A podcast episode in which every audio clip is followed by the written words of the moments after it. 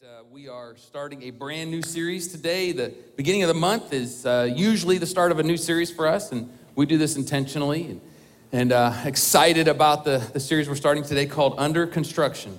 And uh, it's kind of a happy coincidence that we're actually also doing some renovations here in the building uh, that you're going to see more of over the next few months.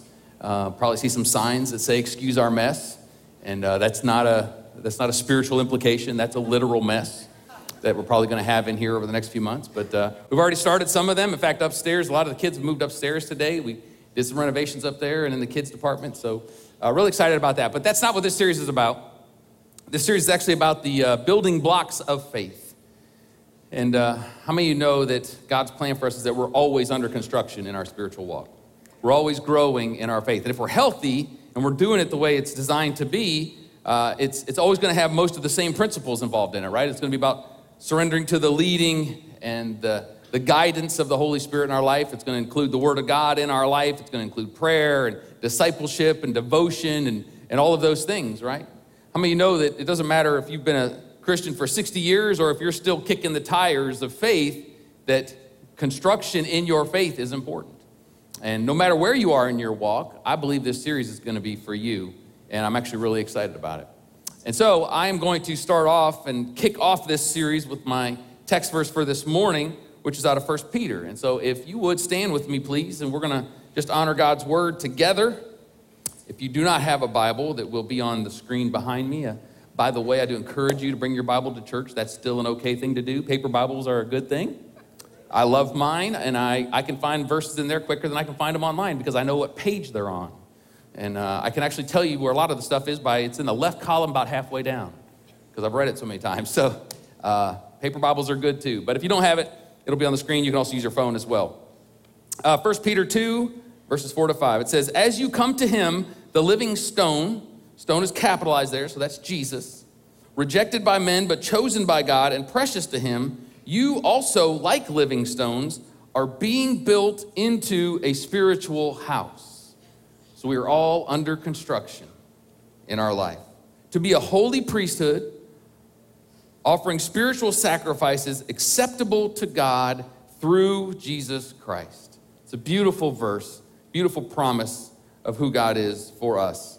I want to share with you today the idea of building on the gospel. Would you pray with me this morning?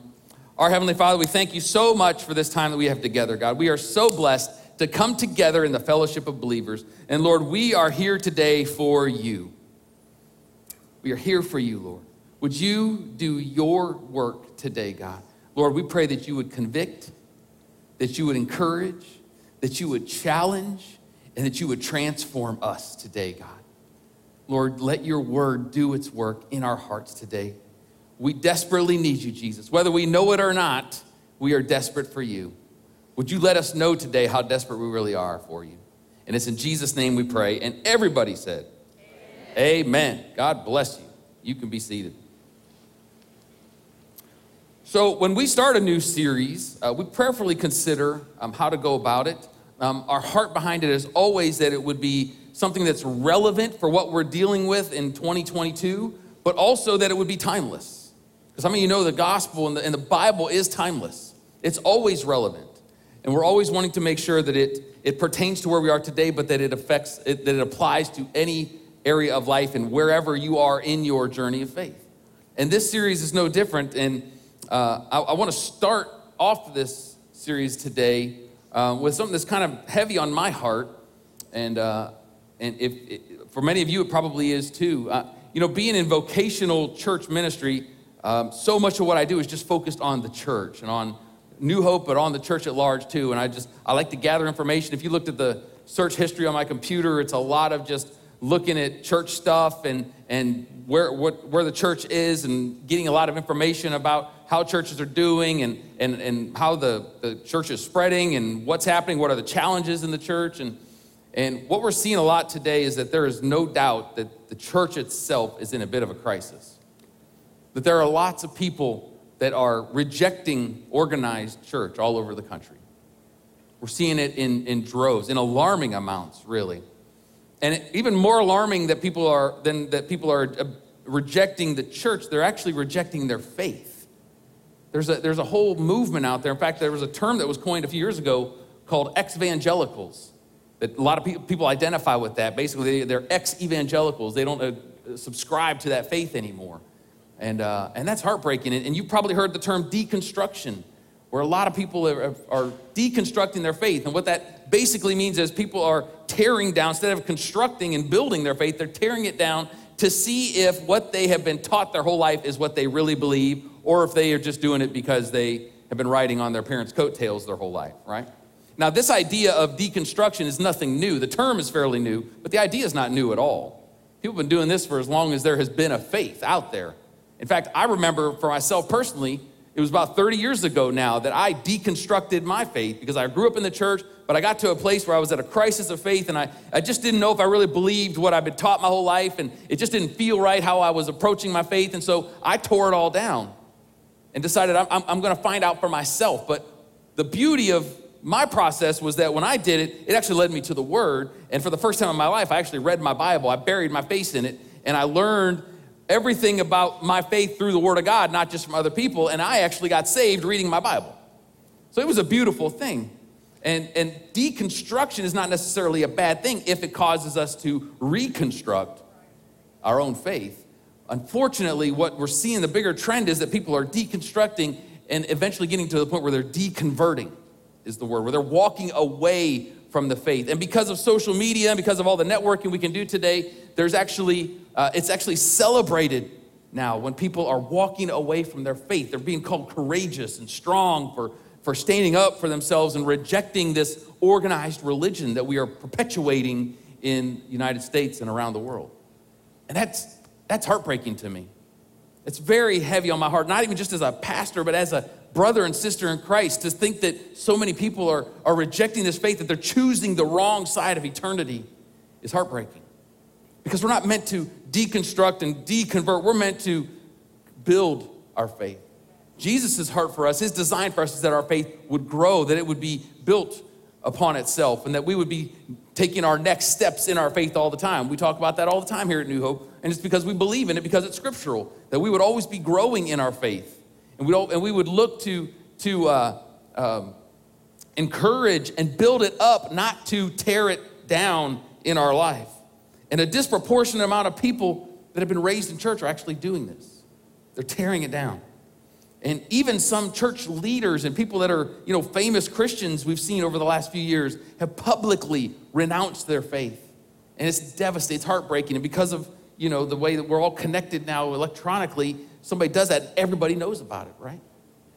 And if they're not walking away, many are, are, are accepting a distorted view of Christianity that really doesn't line up with the Word of God. They're kind of reconverting into this new progressive Christianity that really isn't Christianity at all because it's rejecting faith in God.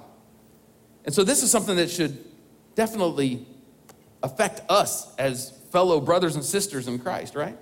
Now, that being said, I will say I don't, we don't need to be in fear. We don't need to be in, in despair over it. I believe through all of it that God is completely sovereign. Right in the midst of it, He's totally sovereign. I believe that God has a plan for this. This isn't catching Him off guard. He's not up there wringing His hands, wondering what He should do. I believe He's actually going to use this to build up His church. I believe that we're not far from seeing a time where people are going to be coming to church not because of a superstar pastor or because of incredible communicators or because of really good bands or music or amazing lighting or great seats or beautiful facilities, but they're actually going to be coming to church for the reason we're supposed to be coming, and that is for Jesus. Amen. I believe that with all of my heart. Because if I didn't, I might be in a little bit of despair. But I don't believe it just because I want to believe it. I believe it's what the Lord has shown me that he is building up his church and that it's actually going to be really, really good. But it doesn't change the fact that there is deconstruction out there, and we have to make sure that we are not falling into that ourselves.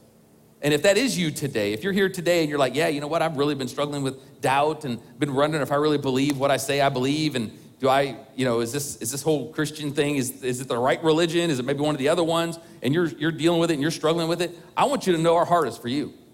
And I'm glad you're here. Or if you're listening online, I'm glad you're listening. And because I believe the Lord brought you to this place for a purpose and for a reason. And, and it's not, there's not a Christian out there that doesn't struggle with doubt at times in their life, in their faith.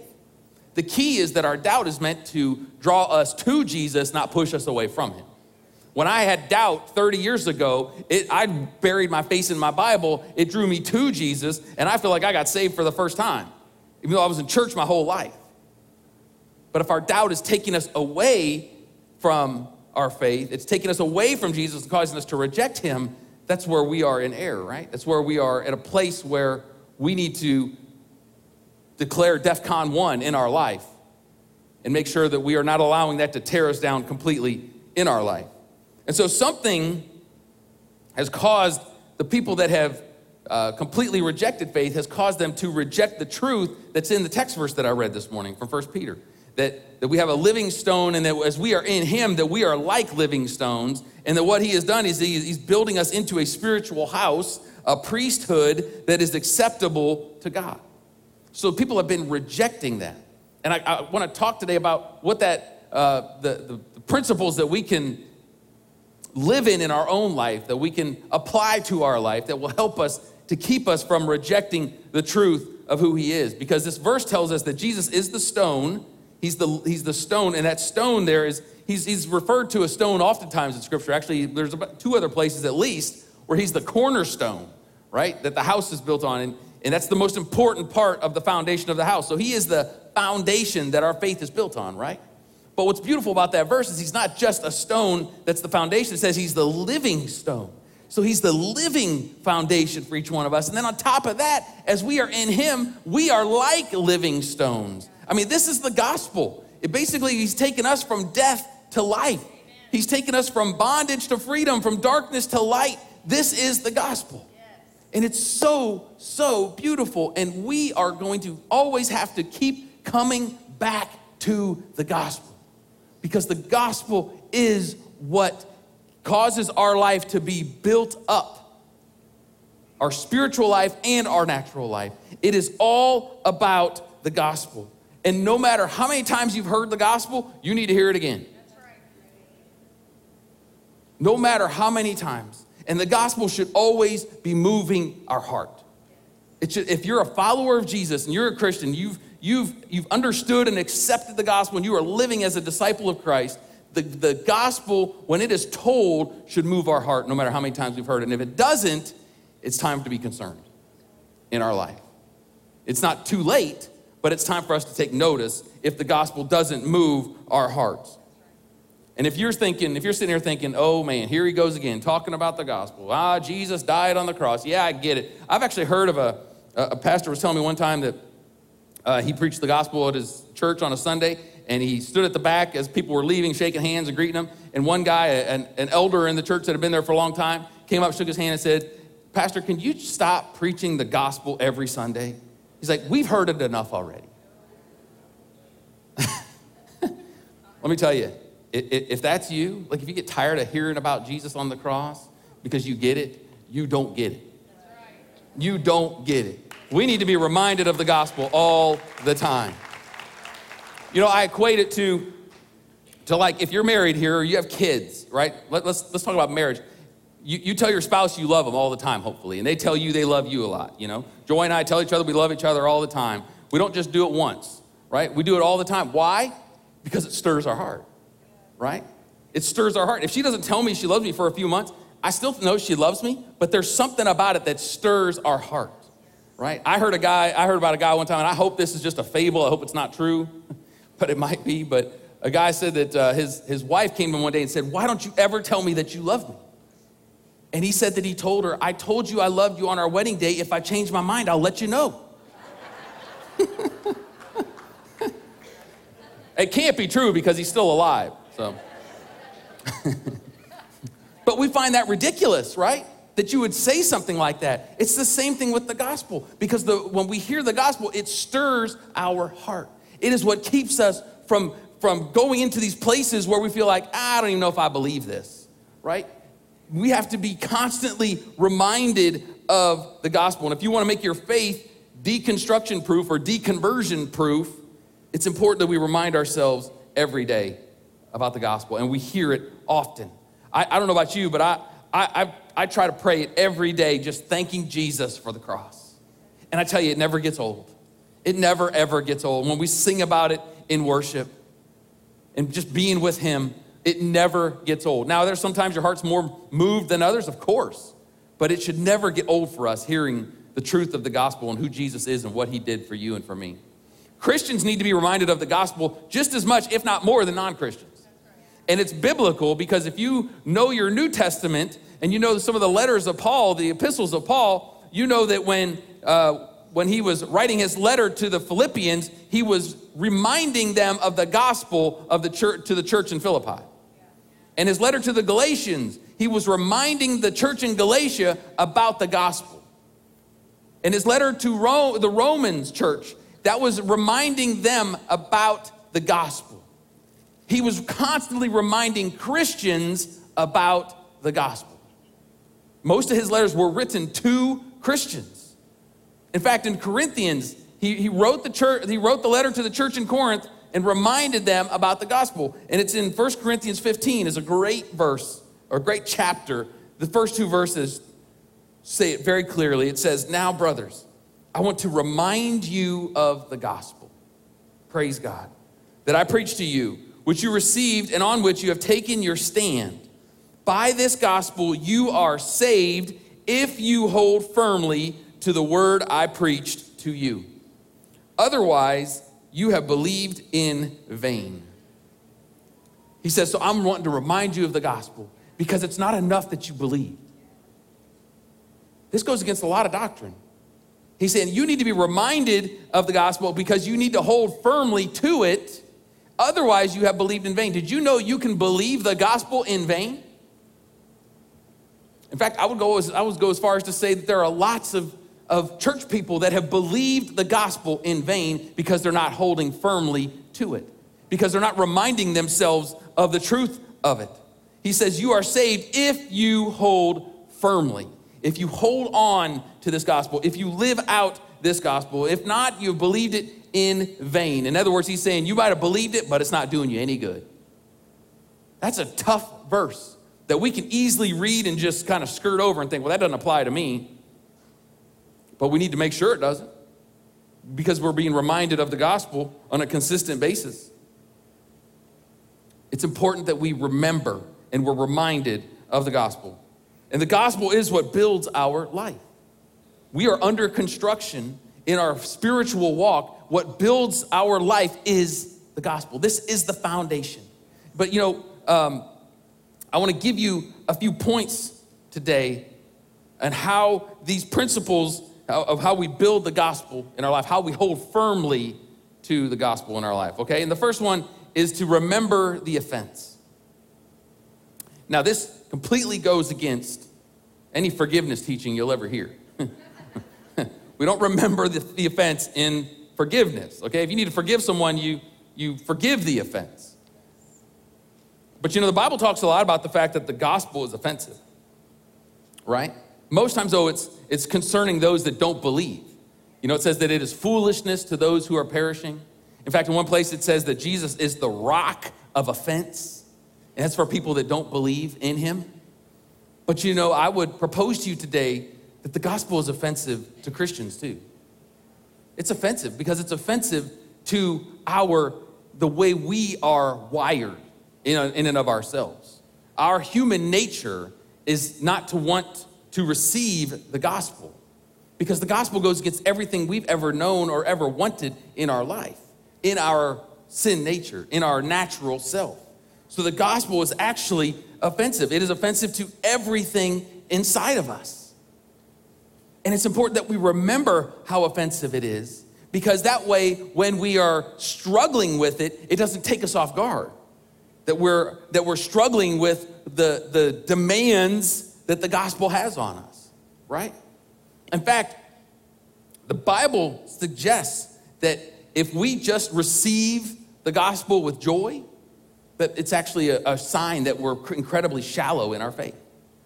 You know, Jesus talked about in, in the three synoptic gospels, Jesus talks about the, the soil and the seed. He says, you know, the word of God is like seed that's thrown out on soil, right? And, and the type of soil depends on whether or not the seed will produce in the person's life, right? That's why we talk about the soil of our heart, that we want to have good soil because three of the four soils he talks about don't do real well. And one of them specifically talks about the shallowness of faith. It's in Mark 4 and verse 16 and 17. Look what it says. It says, Others, like seeds sown on rocky places, hear the word and at once receive it with joy.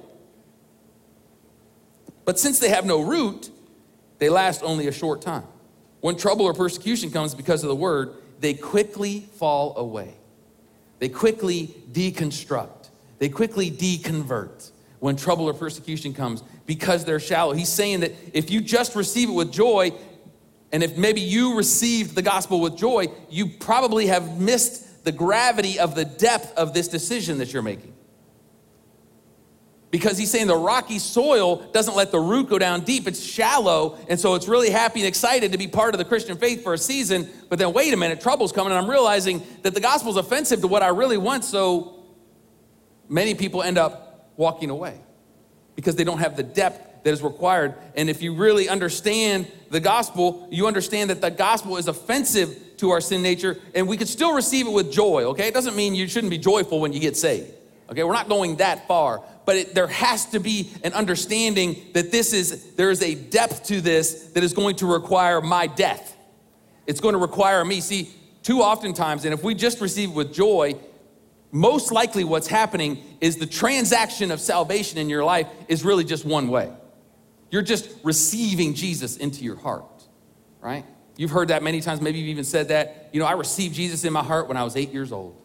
You know, I just, I received him. I received him. We talk about receiving him in our heart and letting him come into our life. And that's wonderful and that's good, but that's only half of it. Because when Jesus comes into our life, there's a demand on us because of the gospel that we in turn give him our life. It's not just one sided that he just comes in and does everything and, whoo, I just get to go to heaven and this is really great. But it really, there's a requirement on us that is pretty extreme. He says, You have to take up your cross and follow me. He says, You have to deny yourself. He said, Not only that, you're now you're third in your life. You're not even first or second anymore. How can that not be offensive to us? To say, okay, now I not only am I not the, the, the master of my own life, I'm not the, the center of my own universe, I'm not even second. The Bible says that we should put others' needs before our own. So now I'm third, and to think that that's not offensive to our natural, to our nature, is crazy talk. Of course it's offensive, but that's the gospel. It is offensive. Now, it's, it's simple. The concept is simple and, and the forgiveness of sins is very simple in that it's about believing in Him and what He did.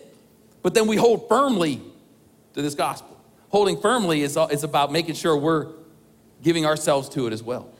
And we're not just on the receiving end, but we are also giving our life to Him as well. And how about if you found out when you find out that you're not good enough, no matter how good you are, that you're not good enough? That's offensive, right? I mean, who wants to be told, hey, I know you're working really hard at this Christian thing and you're, you're doing a lot of good stuff, but the Bible tells us that our righteousness is as filthy rags to Him. So who wants to be told, hey, you're doing a great job, but it's really just a pile of disgusting rags? That's offensive. Nobody wants to be told, eh, if your boss tells you that, hey, you're doing a really great job, but it stinks. That's going to offend us, right? In our nature. Now, obviously, the Spirit of God in us is drawing us to Him. And we could still we can want to give him our life. We can want to lay our lives down and, and take up our cross and follow him because of his spirit in us. But that's the only force in us that's wanting to do that. So in us it's offensive in our personal nature. And oftentimes we try to avoid the offense of the gospel but we actually need to embrace it because when we embrace it this is when we start to crucify our flesh this is where we start to understand that I am crucified with Christ, and it is no longer I who live, but He who lives in me. That's we have to understand the offense to even be able to venture into those waters, to be able to say, Yes, I am crucified with Christ. That's offensive. Who wants to be crucified? Right? Like everything about me has to die for me to live for Jesus and to be a follower of Jesus. See, we make the mistake of thinking that the gospel is the doorway into salvation, right? You got this house, and if I want to get into this house of salvation where I'm a Christian, I walk through the doorway of the gospel to get in. That's a mistake. That's not really what it is. The doorway is part of it. But the doorway, let me tell you, when you go into a room and you have to walk through a door to get into that room, or you go into a house and you walk through the door to get into the house, the only time you think about that door is while you're going through it. Once you get in, you're not thinking about that door anymore. You're thinking about all the stuff that's in the house now, right? You only think about your door if you need to go in or out of it. And that's not what's, what the gospel is meant to be for us. It's not just a doorway to get into this place of salvation where we can just bask in the beauty of being saved. The gospel is not just the door, it is the door, but it's also the room, it's also the floor, it's the walls, it's the ceiling, it's all the furniture, it's the roof, it's the siding, it's the drywall, it's the paint. The gospel is everything about our salvation. It's everything, it's not just the doorway. And, and, and we have to understand that if we're going to live a life in such a way that's going to keep us from getting to that place where we don't feel like we need this faith anymore. It has to be offensive to really make a difference in our life. And often what we want to do is just skirt over that and make up our own moral code, right? To skip over the offense of the gospel, just do the receiving part. I received Jesus into my life, and now I'm going to live by this moral code and try to be a good person. That just, I just explained a, a big percentage of the church. I received Jesus, now I'm going to try to be the best Christian I can be. When that's not really what it's about at all. And we get into this, we start to live by this moral code, and what it actually does is it hurts us more than it helps us. Which brings me to my second point is that we have to break out of the moral code. If we're really, if the gospel is really going to build our life, we have to break out of this moral, this idea of a moral code that we have to live as Christians. And this is one of the biggest challenges in our faith. Absolutely one of the biggest challenges. It is in our nature to follow a moral code, even as Christians, because that is easier than laying down my life. Right? It's a lot easier to just try to, you know, be a good person and, and do what I think I'm supposed to do than it is to really come before Jesus and say, My life is yours, Lord. Lord, I'm laying down my life. My life is yours. Whatever you want, not my will, but your will be done. Not my kingdom, your kingdom come. That's a lot harder than saying, yeah, you know what? I can not get drunk. I can not have sex outside of marriage. I can stop cussing. I can, you know, I, I listen to, you know, 80% Christian music and just 20% the other. You know, whatever it is. I don't know what the, the moral code is for the music nowadays. You know, when I was a kid, it was you could only listen to Christian and country. Rock and roll was from the devil. But country was just fine, you know. Weird, but anyway, but we have this moral code. And it's really contrary to the gospel. It actually keeps us from understanding and living out the gospel and letting the gospel build our life. Church, if you don't hear anything else I say today, hear this. The Christian life is not about looking like a Christian. Right. It's about Jesus. Yes. That's it. It's about Jesus. Now, listen, if you love Jesus, you'll look like a Christian. But we get the priority mixed up. Like, oh, okay, I, am a Christian, so I need to look like a Christian. And we spend our energy looking like a Christian and not giving our life to Jesus.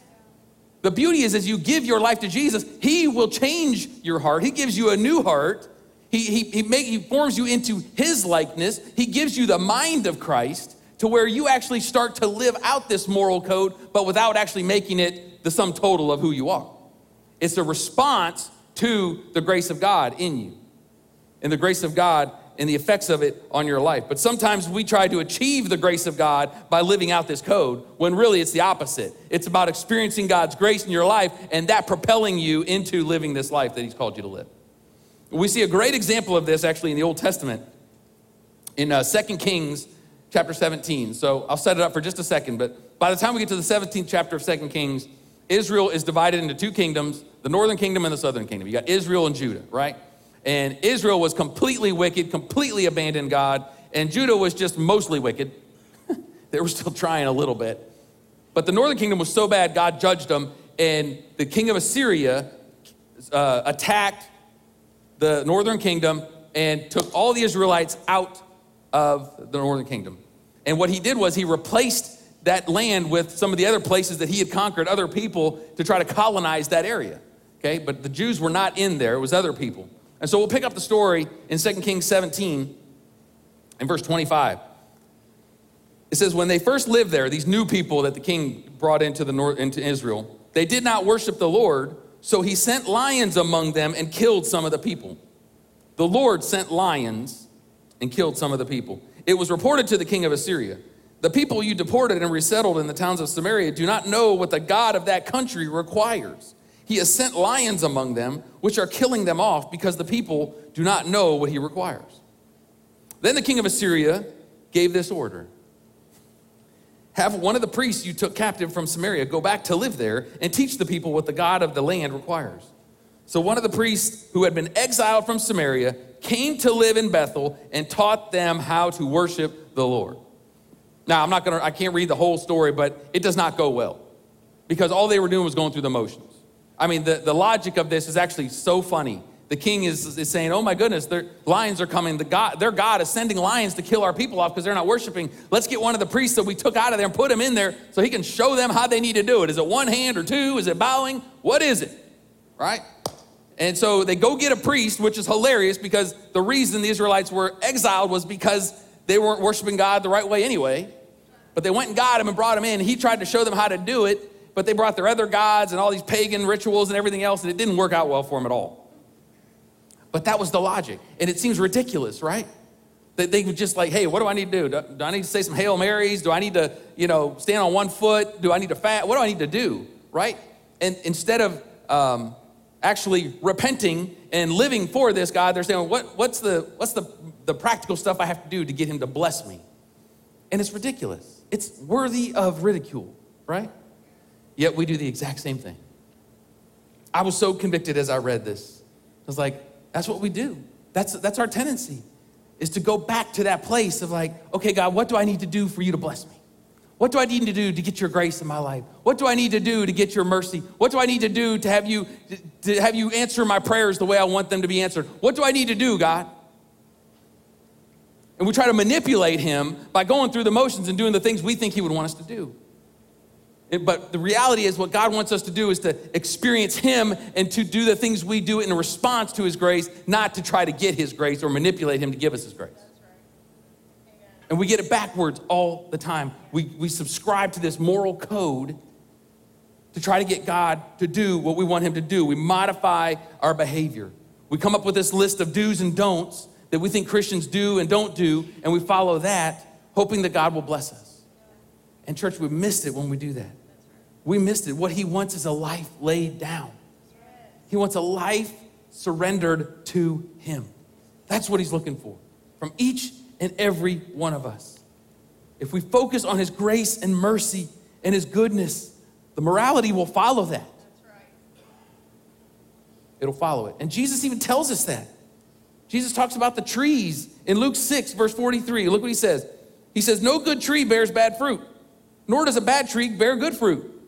Each tree is recognized by its own fruit. People do not pick figs from thorn bushes or grapes from briars. The good man brings good things out of the good stored up in his heart, and the evil man brings evil things out of the evil stored up in his heart.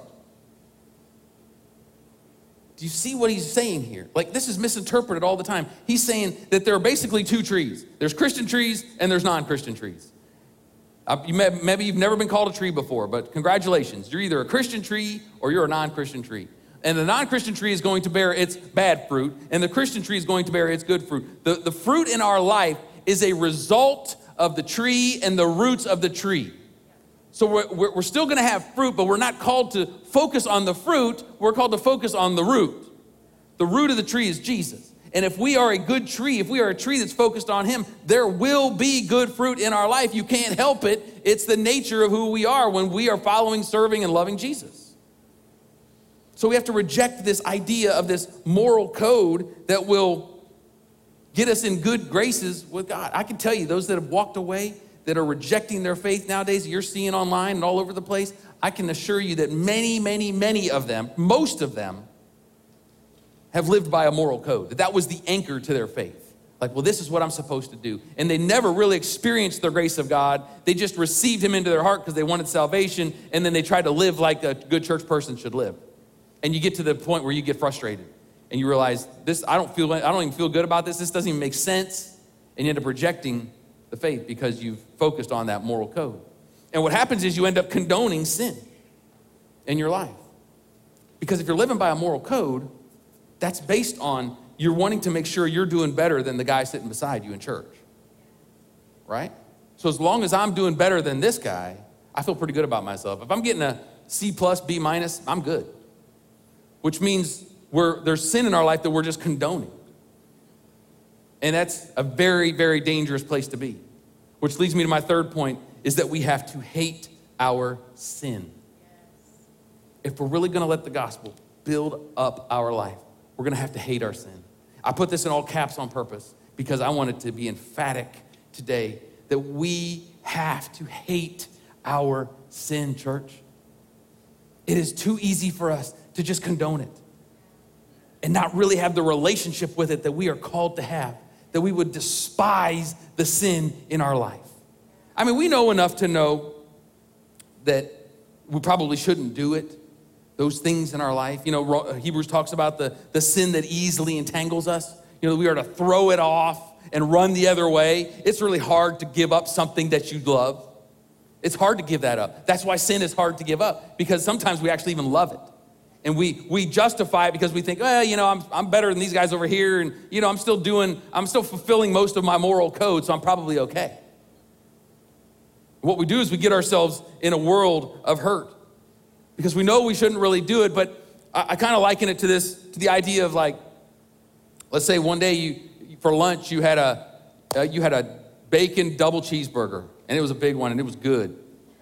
And you had onion rings to go with it, and you chased it with a milkshake, right? I mean, that sounds really good, doesn't it?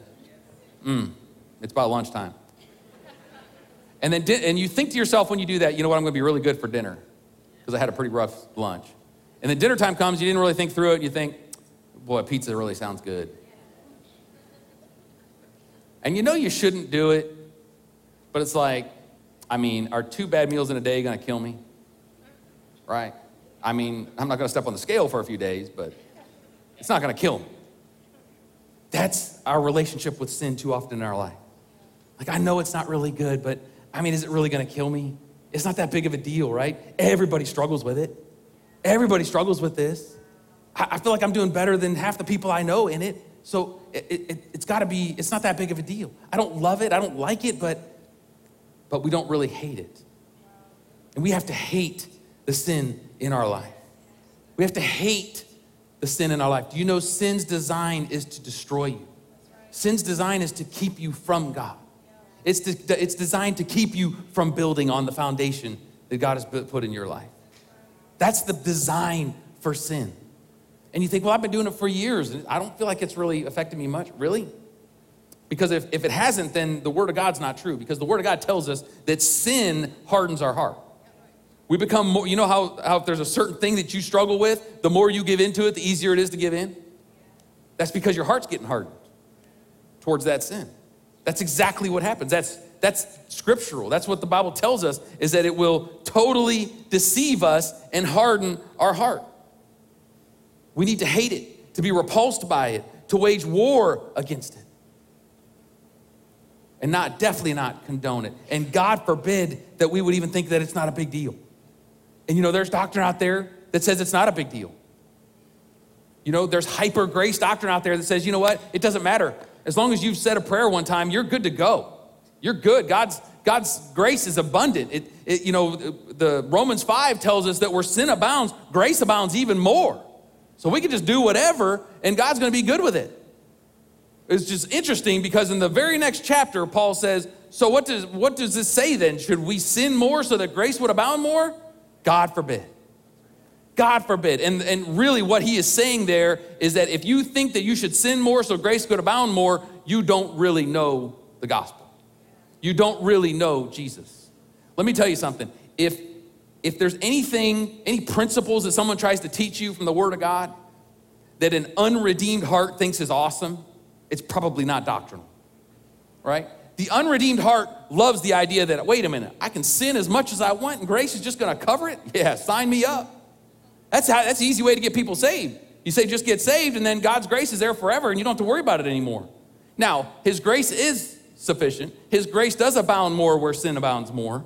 But we can't give ourselves to sin because what we're doing then, John tells us clearly that we are, we are removing ourselves from fellowship with God. So it's not about just giving into it and letting it go. When we mess up, messing up is one thing, condoning it or thinking it's not a deal is a whole other thing. And we are absolutely called to know that it's a big deal and to hate it in our life. Sin hardens our heart. Hebrews 3, verse 13 and 14. Look what it says. But encourage one another daily as long as it is called today, so that none of you may be hardened by sin's deceitfulness. We have come to share in Christ if we hold firmly till the end the confidence we had at first. There's that, there's that stinking hold firmly again. He keeps telling me I gotta hold on. Can't I just say a prayer and be done with it? Hold firmly. The only things you have to hold on firmly to are the things that can get away, right? I don't have to hold on firmly to my shirt because it's fastened on me, it's staying, right? But if I'm holding a bucket full of water, I got to hold on to it because there's always things trying to come into our life to replace those things, to replace the gospel, to replace the truth of God in our life. There's constantly things coming in trying to take the place of that, and we have to hold firmly to it. In other words, what he's saying is do not get comfortable in your faith. I can promise you, so many that have walked away over the last few years and really forever have lived a life of trying to be comfortable in their faith, of even coming to Jesus because they think it'll bring some level of comfort in their life.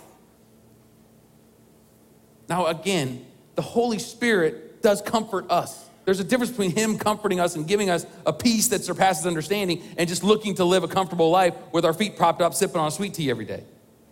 That's not how our faith is supposed to look. The gospel is offensive. And there's sin that's crouching at the door trying to get us, and we have to hate it. Our relationship with it is to hate it and despise it and begging God to help us to see it as He sees it. He hated sin enough that He sent His own Son to die a sinner's death on a cross for your sin, because that's how much He hates your sin and how much He loves you. So we should be our desire, our passion in our life should be that we hate the sin as well. And listen, I'm not, I'm not judging you about your sin, okay? I mean, I talk about the, the burger and the pizza. I mean, that, that was me. that was me last week.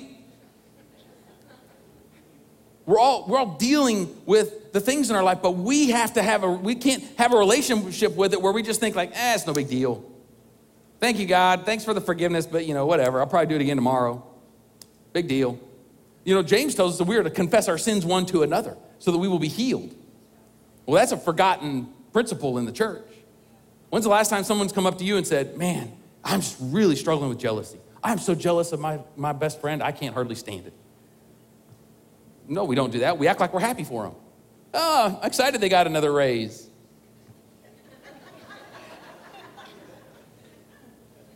Or someone come to you and said, man, I'm just really struggling with greed. I mean, all I think about is money. All I want to do is make more money. And the more money I make, the more I want. And I just want to spend and spend and spend. And if I don't have the newest iPhone and a brand new car, I'm just not content. I'm really struggling with greed. Please pray with me. Never hear it. You never hear it. Even though I, we know it's a huge thing. We live in a very prosperous nation. Greed is huge. We all struggle with it. It doesn't matter where you are in life, you could easily struggle with greed. And pornography is an epidemic among people in the United States, not even just men anymore. Now it's women and men because it's so easily accessible. And I, I mean, I know the statistics about pornography in the church, and it's shocking. Yet I've had one person come to me in the last five years and say, Please pray for me, I'm struggling with porn. One person. Part of that is because it's shameful, right? We don't want to admit it. We kind of hide it. We, that's our relationship with sin is to hide it because of the shame. That's playing exactly into the enemy's hands. That's exactly what he wants. It's amazing when you actually come to someone and say, Hey, I'm struggling with this. And you think, Oh man, they're going to judge me, but here goes. I'm just going to do it. You pull it off like a band aid and you tell them, and you're shocked to realize, Oh, I'm struggling with that too. I, was, I didn't want to bring it up though. And you can end up praying for each other and holding each other accountable, and it can be a beautiful thing. But yet we just can't get in the habit of doing that. We just hide it, condone it, and sometimes even love it. But this will not, this will completely hinder the construction that God wants to do in building your spiritual house in your life. And, and puts us in sometimes in danger of getting to that place where we can even reject our faith or live such a shallow faith that it just really doesn't have much fruit in our life. And that's not God's plan for any of us. His heart for you is that you would be able to thrive in your faith, but that you would choose the creator over the creation. You know, He's given us a lot of stuff in this world, but it's all designed to point us back to Him. Everything good in your life is designed to point you back to Him. Your marriage, your friendships, your job, your money, everything in your life is designed to point you back to Him. Yet, too often times we say, Hey, God, thanks for the stuff, but I think I'm good. Because we don't hate our sin, we don't hate it like we should. And I know we're all guilty of it. And it's, it's a matter of coming to God and saying, God, would you help me to hate my sin? Help me to see it as you see it. Give me eyes to see and ears to hear what you're wanting to do in my life. To be reminded of the gospel, to be reminded that our sin is what pinned Jesus on that cross. And that should move our hearts, that should break our hearts, that should make us want to repent and turn away from it. Now, does it mean we'll never slip up again? Of course not. But, the, but God forbid we'd ever get to that place where it's just kind of a shoulder shrug. Like it just kind of is what it is, you know? Because that's not God's heart for any of us. Praise God. Would you stand with me, please? I, I need to close. I want to pray for us this morning, this afternoon. I want to encourage you come to the altar if you'd like. I would I pray for you up here at this altar. Because we need God so desperately in our hearts, church, to help us to hate the sin in our life, to reject the moral code that we so often subscribe to in our life, and to make sure we're always remembering that the gospel is offensive to our sin nature.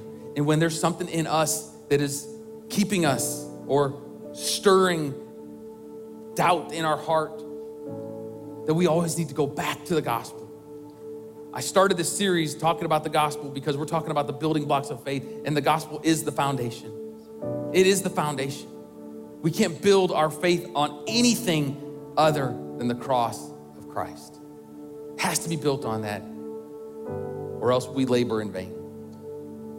So I'm gonna pray for us today. I just encourage you just now to even just quiet your heart. Just ask the Lord to search your heart, what He would want to show you today where you have gone off track. Maybe you have believed something that's not true. Maybe you have subscribed to this moral code and you realize you're just trying to be a good Christian. I remember the moment where I realized that I was just trying to be a good Christian and I was never going to be good enough. And I could tell you, I was reading a book and the book was talking about it. And I remember like it was yesterday because I was so offended. Because by this time in my life, I was I was saved and I was trying hard to be a good Christian. I was I was on the mission field when it hit me that I was working, I was living out this moral code. And I was so offended when I read this, partly because I knew it was true, and also because I knew I was wasting my time all this time before this. We have to get to that place where we realize we're not good enough the only reason that you or I ever gets to have any relationship with Jesus or go to heaven is because of Jesus and what he did for us. That's the only thing that's good in any one of us is his spirit leading us and directing us to him. Let's remember that as we pray today. Pray with me. Church, I just encourage you to respond. If you want to lift your hands, if you want to kneel, close your eyes, bow your head. But let's not let's not neglect this moment that we have right now. Heavenly Father, I thank you for today. I thank you for your word because it is your word that transforms us. It is your word that is life to our bodies. God, we bless you today. We thank you today for the gospel. We thank you for Jesus. We thank you, Lord, that you came to this earth, that you lived and you died a sinner's death and took my sin upon you as you went to the cross and that you rose three days later, and that now you are at the right hand of the Father and you are interceding for me. God, I thank you for that today. And I thank you that my goodness is nothing but filthy rags. But I don't come to you today because of my goodness. I come to you today because I believe that you are who you say you are, and I give you my life. And I pray for everyone under the sound of my voice that, that is struggling to give you their life, Lord, that you would give them the courage to do it. That you would help them to experience your grace Lord, that life changing, heart changing, destiny changing grace that is so beautiful. Lord, let us receive it. Let us experience it. Let us know that it is real and that it is the greatest thing in all the universe. We thank you for that today. Lord, would you help us to hate our sin? God, would you help us to hate it as you hate it? That we would, that we would break up with sin in our life. Lord, that we would not condone it, that we would not have a apathetic relationship towards it, but God, that we would hate it. Not that we're going to be perfect, Lord, but that we would have your eyes to see it.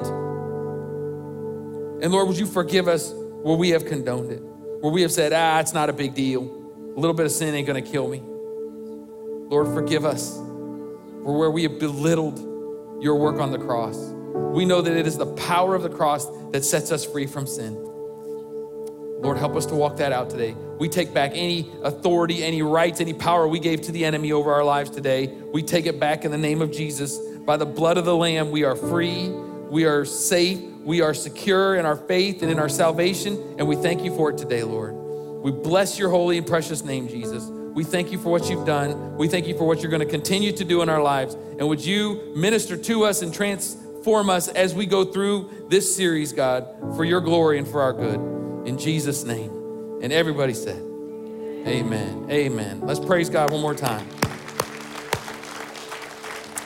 Thank you, Lord. Mm. Thank God.